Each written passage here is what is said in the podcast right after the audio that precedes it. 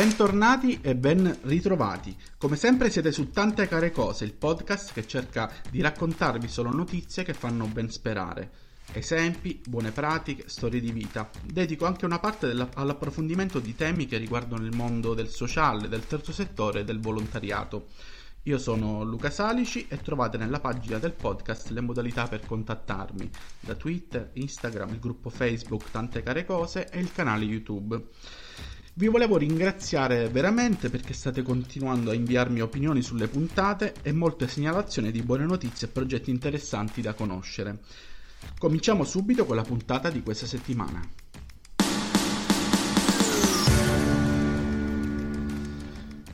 Una riflessione che parte da una considerazione, da una domanda che è come si misura la felicità delle persone? È una cosa che mi sono sempre chiesto, perché siamo preparatissimi su indici come il PIL, il prodotto interno lordo, che valuta la crescita di un paese, ma che non registra il vero benessere dei cittadini. Nel PIL infatti va a finire un po' di tutto. Fare un incidente fa crescere il PIL, il riciclaggio di denaro sporco fa crescere il PIL. Insomma, gli eventi negativi fanno aumentare l'indice perché corrispondono ad una nuova produzione. E questo non si può correlare a quello su cui oggi vogliamo interrogarci, appunto, come si misura la felicità? Ci sono varie proposte sul tavolo, elencarle tutte è un esercizio infinito, però mi riprometto di farlo anche nelle prossime puntate, magari intervistando delle persone che possano raccontarci un po' ehm, a proposito di questi indicatori. E comunque diciamo un indicatore interessante è sviluppato proprio dall'ufficio valutazione impatto del Senato in Italia e si chiama BES e sta per benessere equo e solidale. E I parametri utilizzati sono soddisfazione, beatitudine, sviluppo umano, qualità della vita, libertà di essere e di fare, autorealizzazione, utilità e piacere. Grazie alla um, redazione di dire.it e a una riflessione di Ivan Manzo su Alsbis, sono arrivato anche al um, World Happiness Report, che aggiorna sempre cifre e numeri sulla felicità nel mondo. Per questo report il nostro paese si piazza al 36 posto su 155, mentre rientra pienamente nel 16% dei paesi più ricchi del mondo, Insomma, a parità di PIL rispetto ad altri paesi, all'Italia mancano alcuni fattori di felicità. Nelle prime 10 posizioni dei paesi più felici ben 8 sono europei. La prima è la Finlandia, al secondo posto troviamo la Danimarca, seguono Islanda, Norvegia, eh, Olanda e Svizzera. Completano i primi 10 posti la Svezia settima e poi Nuova Zelanda, Canada e Austria. La cosa mh, mm, che mi colpisce è il fatto che Cina e Stati Uniti, che sono i due colossi dell'economia mondiale, sono rispettivamente al 93 posto e al 19 posto. E poi c'è una curiosità, che uno dei peggiori stati a livello di PIL nel mondo è il Bhutan, un piccolo stato montuoso dell'Asia, che però registra il miglior ehm, FIL, che sta per felicità interna lorda ed è un indicatore che prende in considerazione dei criteri come la qualità dell'aria, la salute dei cittadini, la sanità pubblica, l'istruzione, la ricchezza dei rapporti sociali. Sembra insomma che in Bhutan non se la passino affatto male. Ovviamente non può essere paragonato a nessun altro stato qui da noi, ma è interessante questo rapporto tra produzione di ricchezza e felicità. Quindi ascoltatori e ascoltatrici, il mio è solo uno spunto che andremo ad approfondire nelle prossime puntate. Intanto voi cosa ne pensate? Come possiamo misurare la felicità?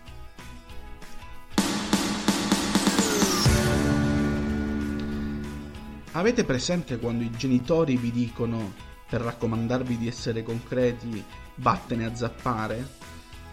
Ho scoperto questa storia grazie a Caterina Perniconi sull'inchiesta. In pratica 15 ragazzi della capitanata poco lontano da Cerignola si sono sentiti dire tante volte questa frase e hanno trasformato in un motto di rinascita un'associazione, una cooperativa che aiuta gli agricoltori a innovare le loro aziende.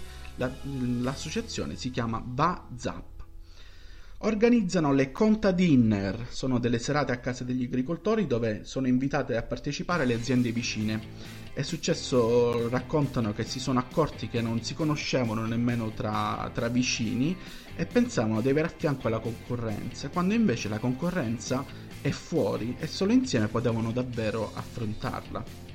Hanno inventato anche gli Speaknik, che sono degli incontri pomeridiani dove il cellulare viene lasciato in una cesta e ci si concentra sugli interlocutori. È una cooperativa chiamata Terra a Terra per ricordarsi di essere molto concreti. In questo contributo audio ascoltiamo Giuseppe Savino, il fondatore di WhatsApp, intervistato da Immediato TV e racconta come è nato il progetto del teatro in campagna. Un agricoltore giovane, sotto i 40 anni, perché sono considerati giovani sotto i 40 anni, un giorno ci dice non ho mai ascoltato il violino dal vivo. E per noi è stato un colpo. E perché non hai mai ascoltato il violino dal vivo? Perché di solito non ci vado a teatro, non ci vado eh, non escono, vado in città. Allora perché non portare il teatro in campagna? E, e quindi nasce su una base costruita sui prodotti agricoli, quindi sui contadini che fruiscono cultura eh, condividendo i loro prodotti pienamente agricoli, eh, esperienze di agricoltori veri e in un contesto teatrale portato in campagna. Oggi la loro esperienza si concentra nell'aiutare agricoltori, allevatori e viticoltori a usare al meglio i fondi regionali ed europei in una chiave più innovativa e meno conservativa. E proprio Giuseppe sogna di passare, con un altro gioco di parole, dalla filiera corta alla filiera colta, fatta non solo di fatica fisica ma anche intellettuale, per creare nuove occasioni e vedere l'agricoltura compiere un salto di qualità culturale.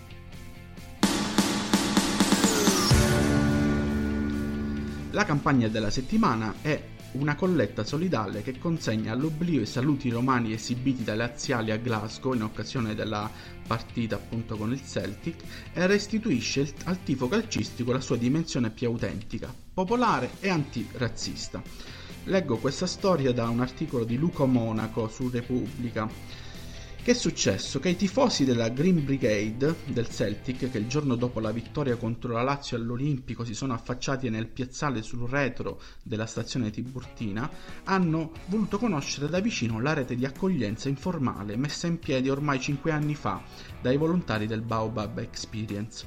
Una volta rientrati in Scozia, i sostenitori del Celtic hanno avviato una campagna di raccolta fondi alla voce Football Against Fascism, che ha raccolto circa 18.000 euro.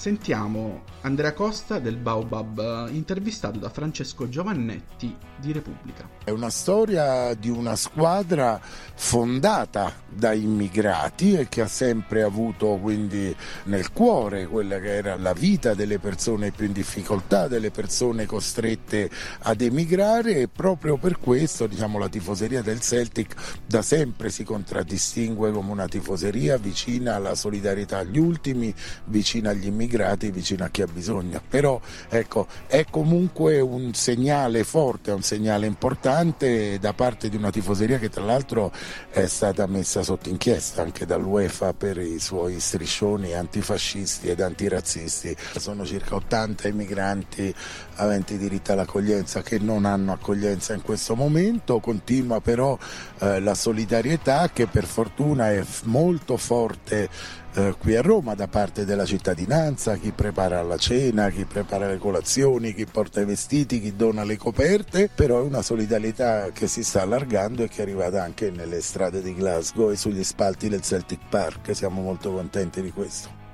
Se non conoscete le attività del Baobab vi consiglio di eh, vedere la loro pagina Facebook che è aggiornata quotidianamente.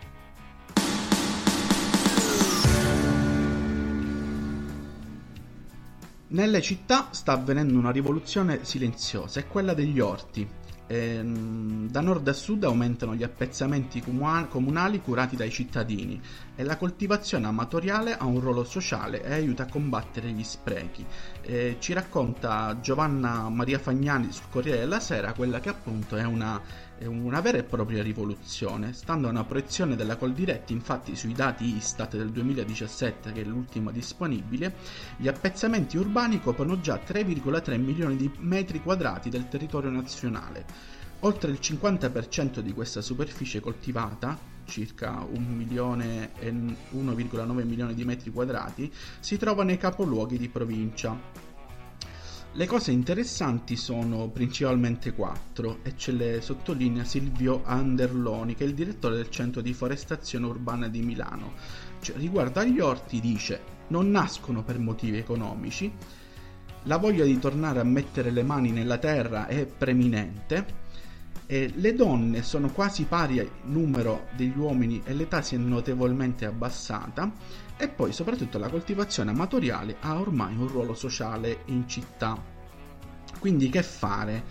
La tendenza andrebbe sostenuta da parte dei ministeri o delle regioni con capitoli di spesa, eh, sottolinea Daniele Taffon che è responsabile orti urbani di Coldiretti, e per i comuni gli orti hanno una grandissima potenzialità per rivitalizzare le aree periferiche, perché sono appezzamenti curati giornalmente, sono sempre un presidio, si crea socialità e condivisione.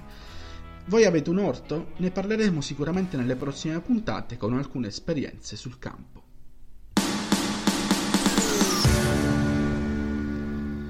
Si chiama All'attacco Storie da collezionare ed è il primo album di figurine firmate a sostegno della Casa delle Donne Luce e Siesta a cura del collettivo Una volta per tutte. Storie di lotta, rabbia e forza per un mondo solidale e inclusivo che parte da Roma e arriva in Kurdistan, passando dall'Argentina e India fino al Kenya ci sono tra le altre figurine Ilaria Cucchi, Carola Rachete, Greta Thunberg, Roberta Caceres e la partigiana Lucia Ottobrini, ma sentiamo Maia Vetri che ha ideato il progetto. L'album di per sé è un oggetto che eh, coniuga vari aspetti, a, a, parte quello nostalgico, emotivo, eh, che conoscono meglio i nati negli anni 80 e 90, e, mh, ha anche una parte diciamo formativa, e, oltre che informativa, e soprattutto ha anche una parte alla quale tengo e teniamo molto, che è quella del gioco e del divertimento. Quello che mi è venuto appunto spontaneo pensare è stato di eh, collegare questi, questi aspetti ad una, ad una, buona causa che era appunto quella di, eh, del sostegno politico oltre che chiaramente economico a luce siesta quindi mettendo insieme tutti questi elementi e confrontandomi con, con il collettivo eh, del quale faccio parte, che si chiama Una volta per tutte, eh, che è un gruppo di donne che lavora e vive nel, nell'ottavo municipio. Eh, abbiamo pensato di, di, avviare questa collaborazione eh, a favore di Luce e Siesta, eh, la quale si è dimostrata contenta di lavorare insieme su, su, sul progetto. Abbiamo scelto 30 storie significative eh, di donne non solo, perché appunto c'è, c'è anche una persona trans, eh, Ande Kader, la trans turca che è stata appunto trucidata e uccisa, per fare un esempio, quindi eh, si parla di 30, di 30 storie, eh, di cui una eh, è una storia a piacere, cioè quella che, che disegneranno e che eh, scriveranno le persone che ehm, prenderanno l'album, quindi c'è anche una parte di, di immaginario e di mh, mm, creatività affidata nelle mani di chi, di chi poi parteciperà al progetto. E, mh, mm, l'album verrà diffuso a Porteo contro la violenza sulle donne e in seguito verrà distribuito in vari punti. Trovate, li trovate tutti sulla pagina Facebook all'attacco Storie da collezionare e mh, sempre lì si possono ordinare le copie dell'album per chi non vive a Roma. Ci auguriamo insomma che abbia una, una buona diffusione, soprattutto perché ci teniamo che la storia di, di Luce e Siesta continui perché è la più bella delle storie e ovviamente sta anche nell'album quindi ehm, invitiamo tutte e tutti a, a sfogliarlo e soprattutto a giocare a divertirsi che non fa mai male domande, quesiti e proposte eh, potete scriverci alla pagina Facebook, siamo contente di, di, di andare avanti, di collaborare, di, di fare cose nuove per chi avesse idee. Quindi sostenete la Casa delle Donne Luce e Siesta e comprate all'attacco storie da collezionare. C'è questa storia di Giulia Lamarca, 27 anni, che è una psicologa torinese e sta sulla sedia a rotelle dal 2011, quando perse l'uso delle gambe dopo un incidente in motorino. Da allora non ha mai rinunciato alla sua passione, che è quella di viaggiare. Quindi è diventata una travel blogger molto attiva e posta su Instagram foto, video e racconti pieni di gioia e colori dai cinque continenti in compagnia del marito. In otto anni di decolli e atterraggi in carrozzina ha accumulato però diverse disavventure con le compagnie aeree. In aereo niente bagno per i disabili, deve fare pipì vicino al finestrino coperta da una tendina grazie al marito e poi la carrozzina che vale 6.000 euro smarrita, finché ha deciso di dire basta. Sentiamola durante l'appello registrato in una story di Instagram. Ad oggi viaggiare per una persona con disabilità è un casino. Io sono una persona e in questi otto anni non mi sono sentita trattata come una persona. Mi sono sentita trattata come una persona poche volte. Faccio una colla alle compagnie aeree. Quanti voli volete che io prenda per stilare insieme a voi una procedura? Io sono qui, sono preparata, ma dobbiamo trovare una soluzione. Perché non si può non far viaggiare tutta una categoria di persone. È discriminazione questa. Fatta in maniera losca, ma è discriminazione questa. E non prendersi la responsabilità. Si parla tanto di responsabilità sociale d'impresa, ma sapete come nasce la responsabilità sociale d'impresa? Dalla responsabilità individuale di ognuno di noi. Nasce da qui. Ragazzi, è la mia battaglia. E la mia battaglia non è solo mia, è di tutti. È la battaglia di tutti. Questa volta dobbiamo unirci, secondo me. Giulia ha lanciato l'hashtag diritto al volo chiede ai suoi follower di inviarle segnalazioni delle loro difficoltà e si mette a disposizione per aiutare le compagnie aeree a migliorare. È una battaglia di tutti, come dice lei, sosteniamo la sua campagna.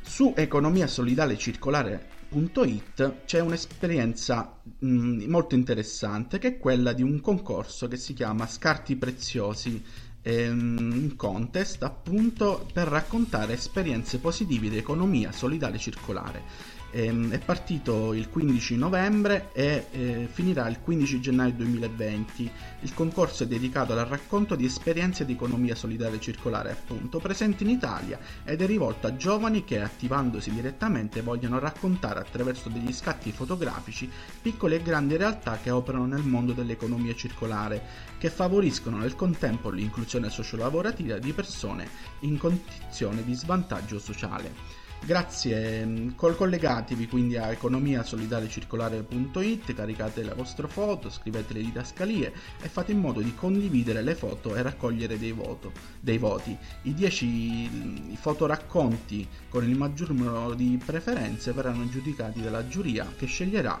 tre vincitori. Grazie a Maria per la segnalazione. E siamo arrivati anche oggi alla fine del podcast. Se vi è piaciuta questa puntata condividetela con amici, parenti, conoscenti e sì, anche con qualche nemico. Seguite inoltre il podcast che potete trovare su Spreaker, Spotify, YouTube e Apple Podcast. Da poco siamo anche su Alexa, che è l'assistente vocale di Amazon. Basta scaricare la skill Tante care cose e iniziare ad ascoltare il podcast. Insomma, non vi libererete mai di me.